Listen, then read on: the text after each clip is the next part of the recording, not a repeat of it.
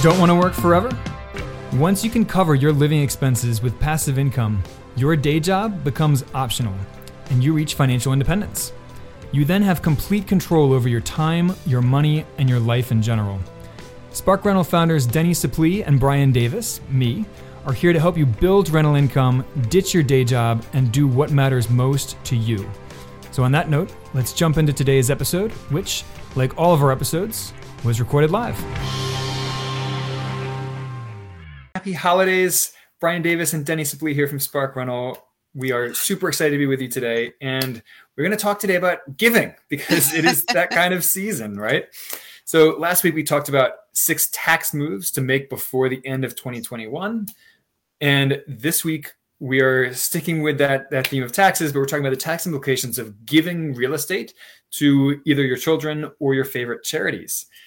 So on that note, you know, as we go through this, chime in with your questions and comments. You know, this is an interactive live broadcast. This is not just a, a polished pre-recorded podcast like most of them out there. Uh, it's a little more raw, a little less scripted. Uh, we do want to hear from you, it's, it's, and that's why we do it. it. Is more interactive. So, on that note, Denny, let's jump in and let's talk about giving real estate to your children. And well, let's yeah, let's let's start with the, the basics uh, of terminology here. What is your cost basis in real estate? Your cost basis is the price on the person originally bought the property for. So um, then there's a step up cost basis, and that is the value at the time of the person who purchased the property's death if, if they die. right, uh, right. So, yeah. Well, I mean, giving property to your children, there's there's two scenarios here. One, you could give them a property today, you know, while you're mm-hmm. still alive, uh, which has different tax consequences from leaving your property in your will to your children uh, for after you die. And the step up in that cost basis that applies if you leave a property in your will to your children to receive after you die. Right. that so the the cost basis resets from what you paid for the property to the value of the property at the time of your death. And that's something that uh, some people in Congress are looking to get rid of that step up in cost basis, you know, the, the reset of the cost basis at the time of death, um, because they want to tax more of those inheritances, right? um, so, but that does not happen if you give someone a property while you are still alive um, the, the cost basis is still whatever you paid for the property. So if you bought the property back in 1990 for $100,000 and today it's worth a million dollars, the cost basis is $100,000 and you have $900,000 in gains on that, uh, or at least you have not that $900,000 in equity, gained equity. Um, that, but that doesn't become a realized gain until you sell the property, at which time you would pay taxes on that that gain in value. Right and those are estate taxes. There's gift taxes too. Um, so that's a whole other issue. So you have to be really careful and be very fastidious in in making sure how you plot this out. Eh, you know, so that you can save your children um, money and, and yourself um, with all of this because it, it can even be different in your community property states and everything else. so make sure that you know what you're doing and don't assume. And make sure you speak with an accountant or a tax lawyer about this because it, yes. like Denny just said, it does get complicated quickly. Um, but whether you are alive or dead when you give the property uh, has a big impact on the tax consequences. If you're right. alive, uh, their gift taxes apply. If you are dead, then estate taxes apply. Right. Uh, and there's a there's a big exemption for estate taxes. I think it's five point seven million dollars or something like eh, something like that. The first um, five point. Yeah, I, I, we should know that. we, we probably should, but you know what? They change this stuff like um, every year. We're going to be talking about how to, you know, give for to charities, and um, I think last year, and I think this year too, hundred percent of your um, uh, AGI, is it? Adjusted gross income can be used for, you can pretty much give all your money away. Right. well, let's, before we move on to charitable giving, let's let's talk about one or two more details about giving property to your children and the tax consequences of it, um, and other rules. So, Denny, before this show, you and I were actually talking about uh, a little bit more of an obscure rule that's that's important to know here for older adults, and that's the Medicare rule. Mm-hmm. Uh, so tell us a little bit about how that works. Um, if you are an older adult, you're thinking about giving away all your worldly possessions, in- including your real estate, to your grown children, and then uh, applying for Medicare subsidies. Uh, w- how does that work? Well, Medicare will look back five years. So if you, a, a lot of people have really quick thought, oh my goodness, I'm probably going to need long term care. I'm going to sell my stuff right now and then apply. Well, it doesn't right. work that way. You have to kind of plan it out. So you have to uh, either gift, give, or sell your properties um, at least five years in advance because they will look back. Right. So otherwise, Medicare will consider those assets, even though you've sold them or given them away, they will still consider them as um, part of your your assets and net worth when they're reviewing your application for financial aid and assistance with right. long-term care coverage exactly. uh, or long-term care support. Uh, and so. let's face it, um, uh, a stay in a nursing facility very that expensive. can eat up. Yes, that can eat up in us, you know everything basically. Yeah. So um, just to to tie this all back together. So if you inherit a property from your parents who have died, you know, as part of their estate, um, the cost basis resets to the uh, value at the time of their death. And if you were to sell that property immediately, then you don't owe any capital gains taxes on it or any income taxes on it, uh, assuming that the estate was below that uh, exempt limit, uh, which is pretty significant. It's over $5 million uh, as of right now, anyway, uh, constantly changing. Um, now, if you hold on to that property for the next few years, for example, and more equity builds in that property, then when you go to sell, you will have to pay capital gains taxes on any new equity that has accrued in that property since your parents died. Right. Uh, so keep that in mind. Now, Jerry Warner has said we haven't mentioned trusts instead of gifting. Why not? Um, because they're very complicated, but that is another um, avenue to explore. Um, and a lot, you know, it makes sense to do do it that way. But with that, you want to get an attorney, somebody. Um, I know we have talked here with Saj Grubbs. He he handles things like that. Um, and if anybody wants his uh, contact information, just reach out to us. We'll make sure you get it. But um, trusts are complicated. They can be a little expensive to create. And there are many um, different types of trusts, which right. further complicate matters. exactly. But it is not a bad way um, to handle, especially giving it to your kids. Yeah, they're useful in estate planning. Um, both in minimizing your uh, your the probate process for your your children, um, but also for designating assets to continue generating wealth for many decades to come for your children, grandchildren, great grandchildren. Uh, so yeah, trust can be very useful, and they they can uh, have some tax advantages if you structure them properly. Uh, and again, that's where an attorney comes in. Uh, don't try to do it yourself with with trusts. Um, that is definitely an area where DIYing is is not going to work yeah, out so well for you. Uh, exactly. Go get an attorney to help you with that. And you know, if you have enough um, assets, you want to be careful about doing any of this yourself um, because it can get quite complicated. Yeah, and if you're not careful, uh, you can run afoul of the tax man and end up owing more than you necessarily have to. Right, to or your children could. Um, and Jerry asks, does the new uh, basis price apply to investment properties or is it limited to personal residences? Um, so my understanding, Denny, and correct me if I'm wrong, is that uh, that applies to all properties, not just primary residences. Um, uh, and again, you know, this all falls under the umbrella of um, the estate tax exemption.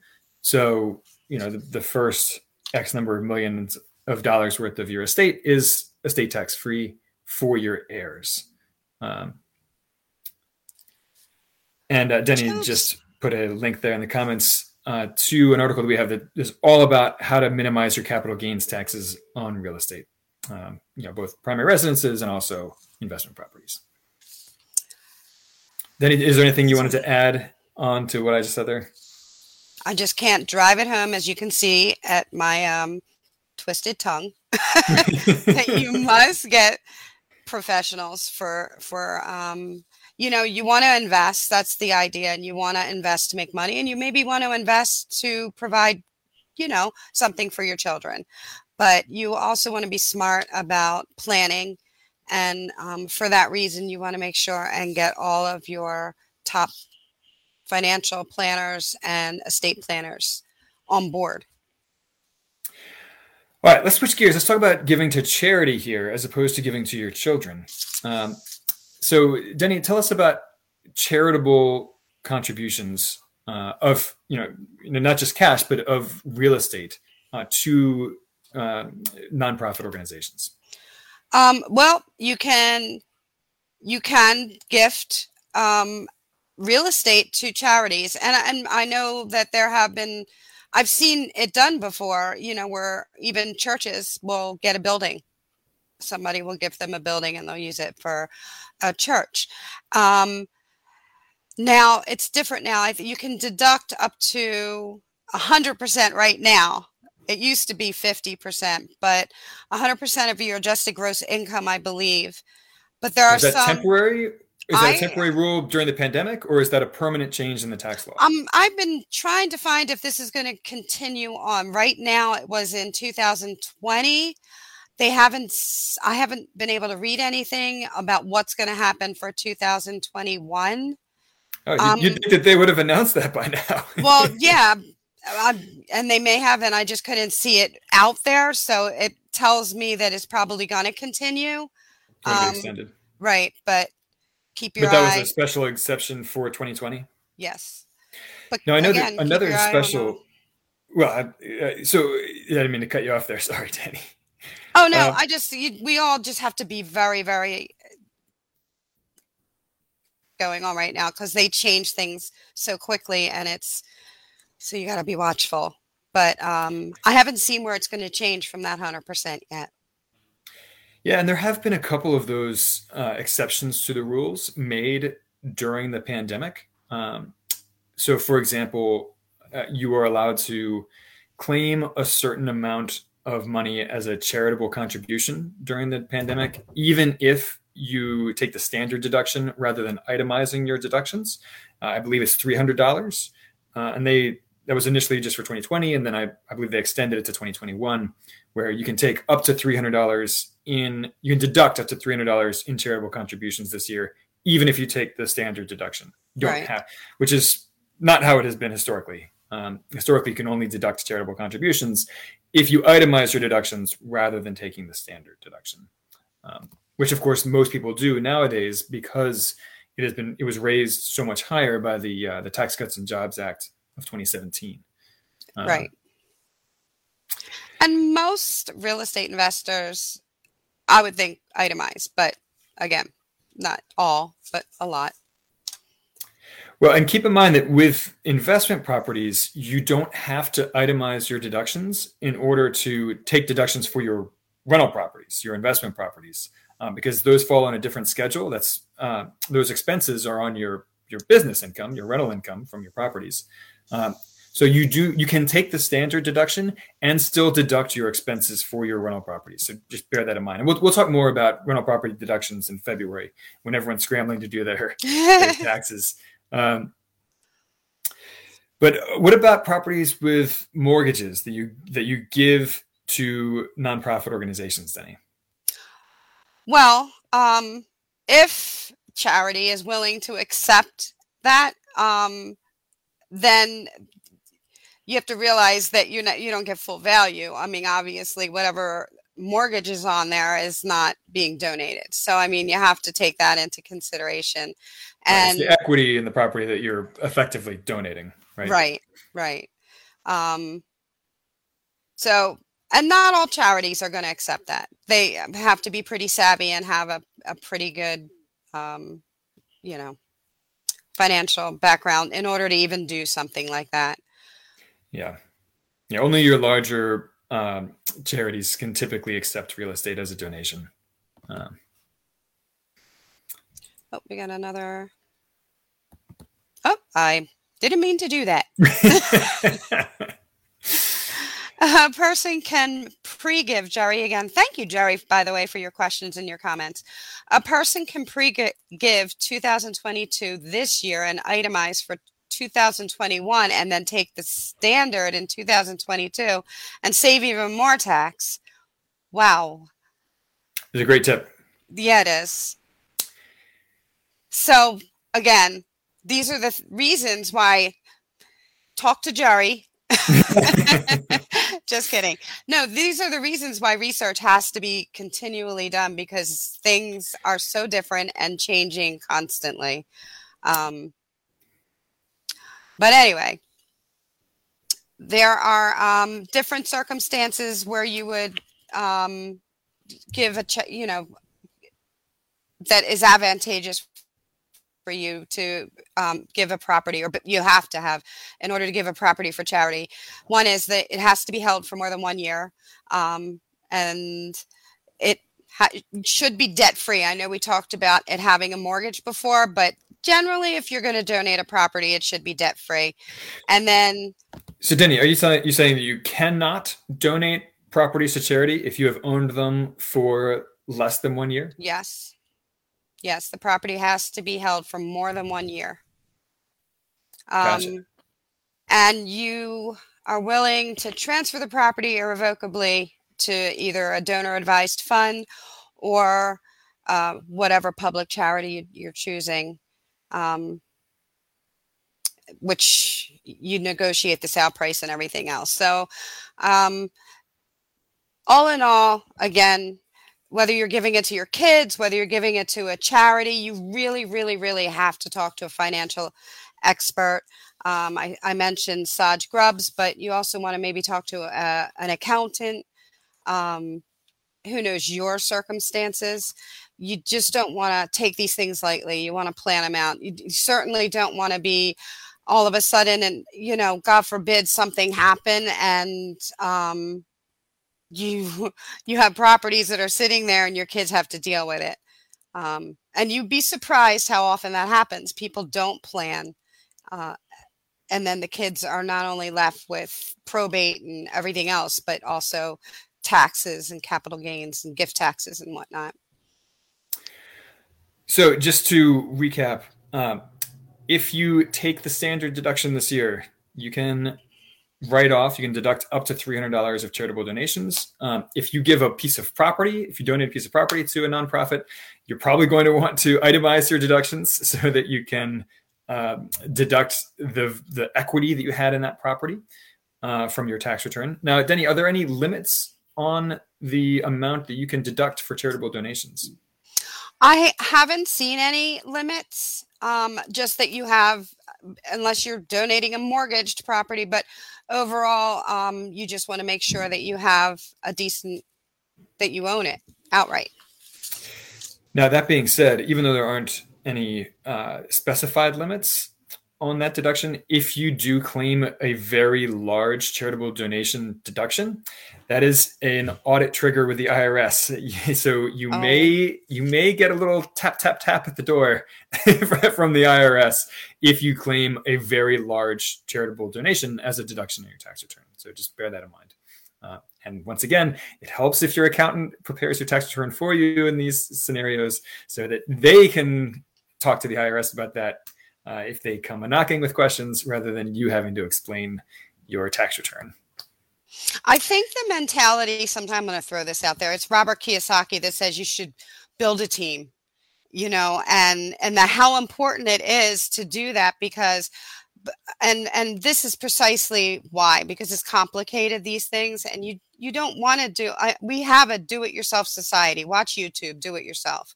Um, but there are some things where you have to build a team Yeah, when it comes to uh, taxes and and the law, you you do need ex- expert help. Yes. Uh, Absolutely. all right, Denny. Any uh, final comments that you want to to make here to tie this all together before we call this episode complete? Well, we can't call this episode complete because we are announcing a winner today. That's right. um, I don't know if if everybody that's tuning in right now knows that we have been um, offering a one year, right, one year PropStream Full subscription, year paid membership with PropStream, twelve hundred dollar value. um, which is pretty good, and it's really good resource for um, real estate investors. Fantastic software. Um, so we asked everybody to fill out a survey. We got a pretty good response. Um, and Tara spun the wheel. You all get to see that um, on Facebook later. But She'll post um, a video of, uh, of her spinning the virtual wheel to choose a winner. yes, exactly. But we will announce the winner, and the winner is Laurie Dawson. So Congratulations. Congratulations. Laurie. and um, contact Tara, and she has your email and everything. But we will uh, set that up for you, and you'll be um, notified when it all goes through, and you can start using your PropStream.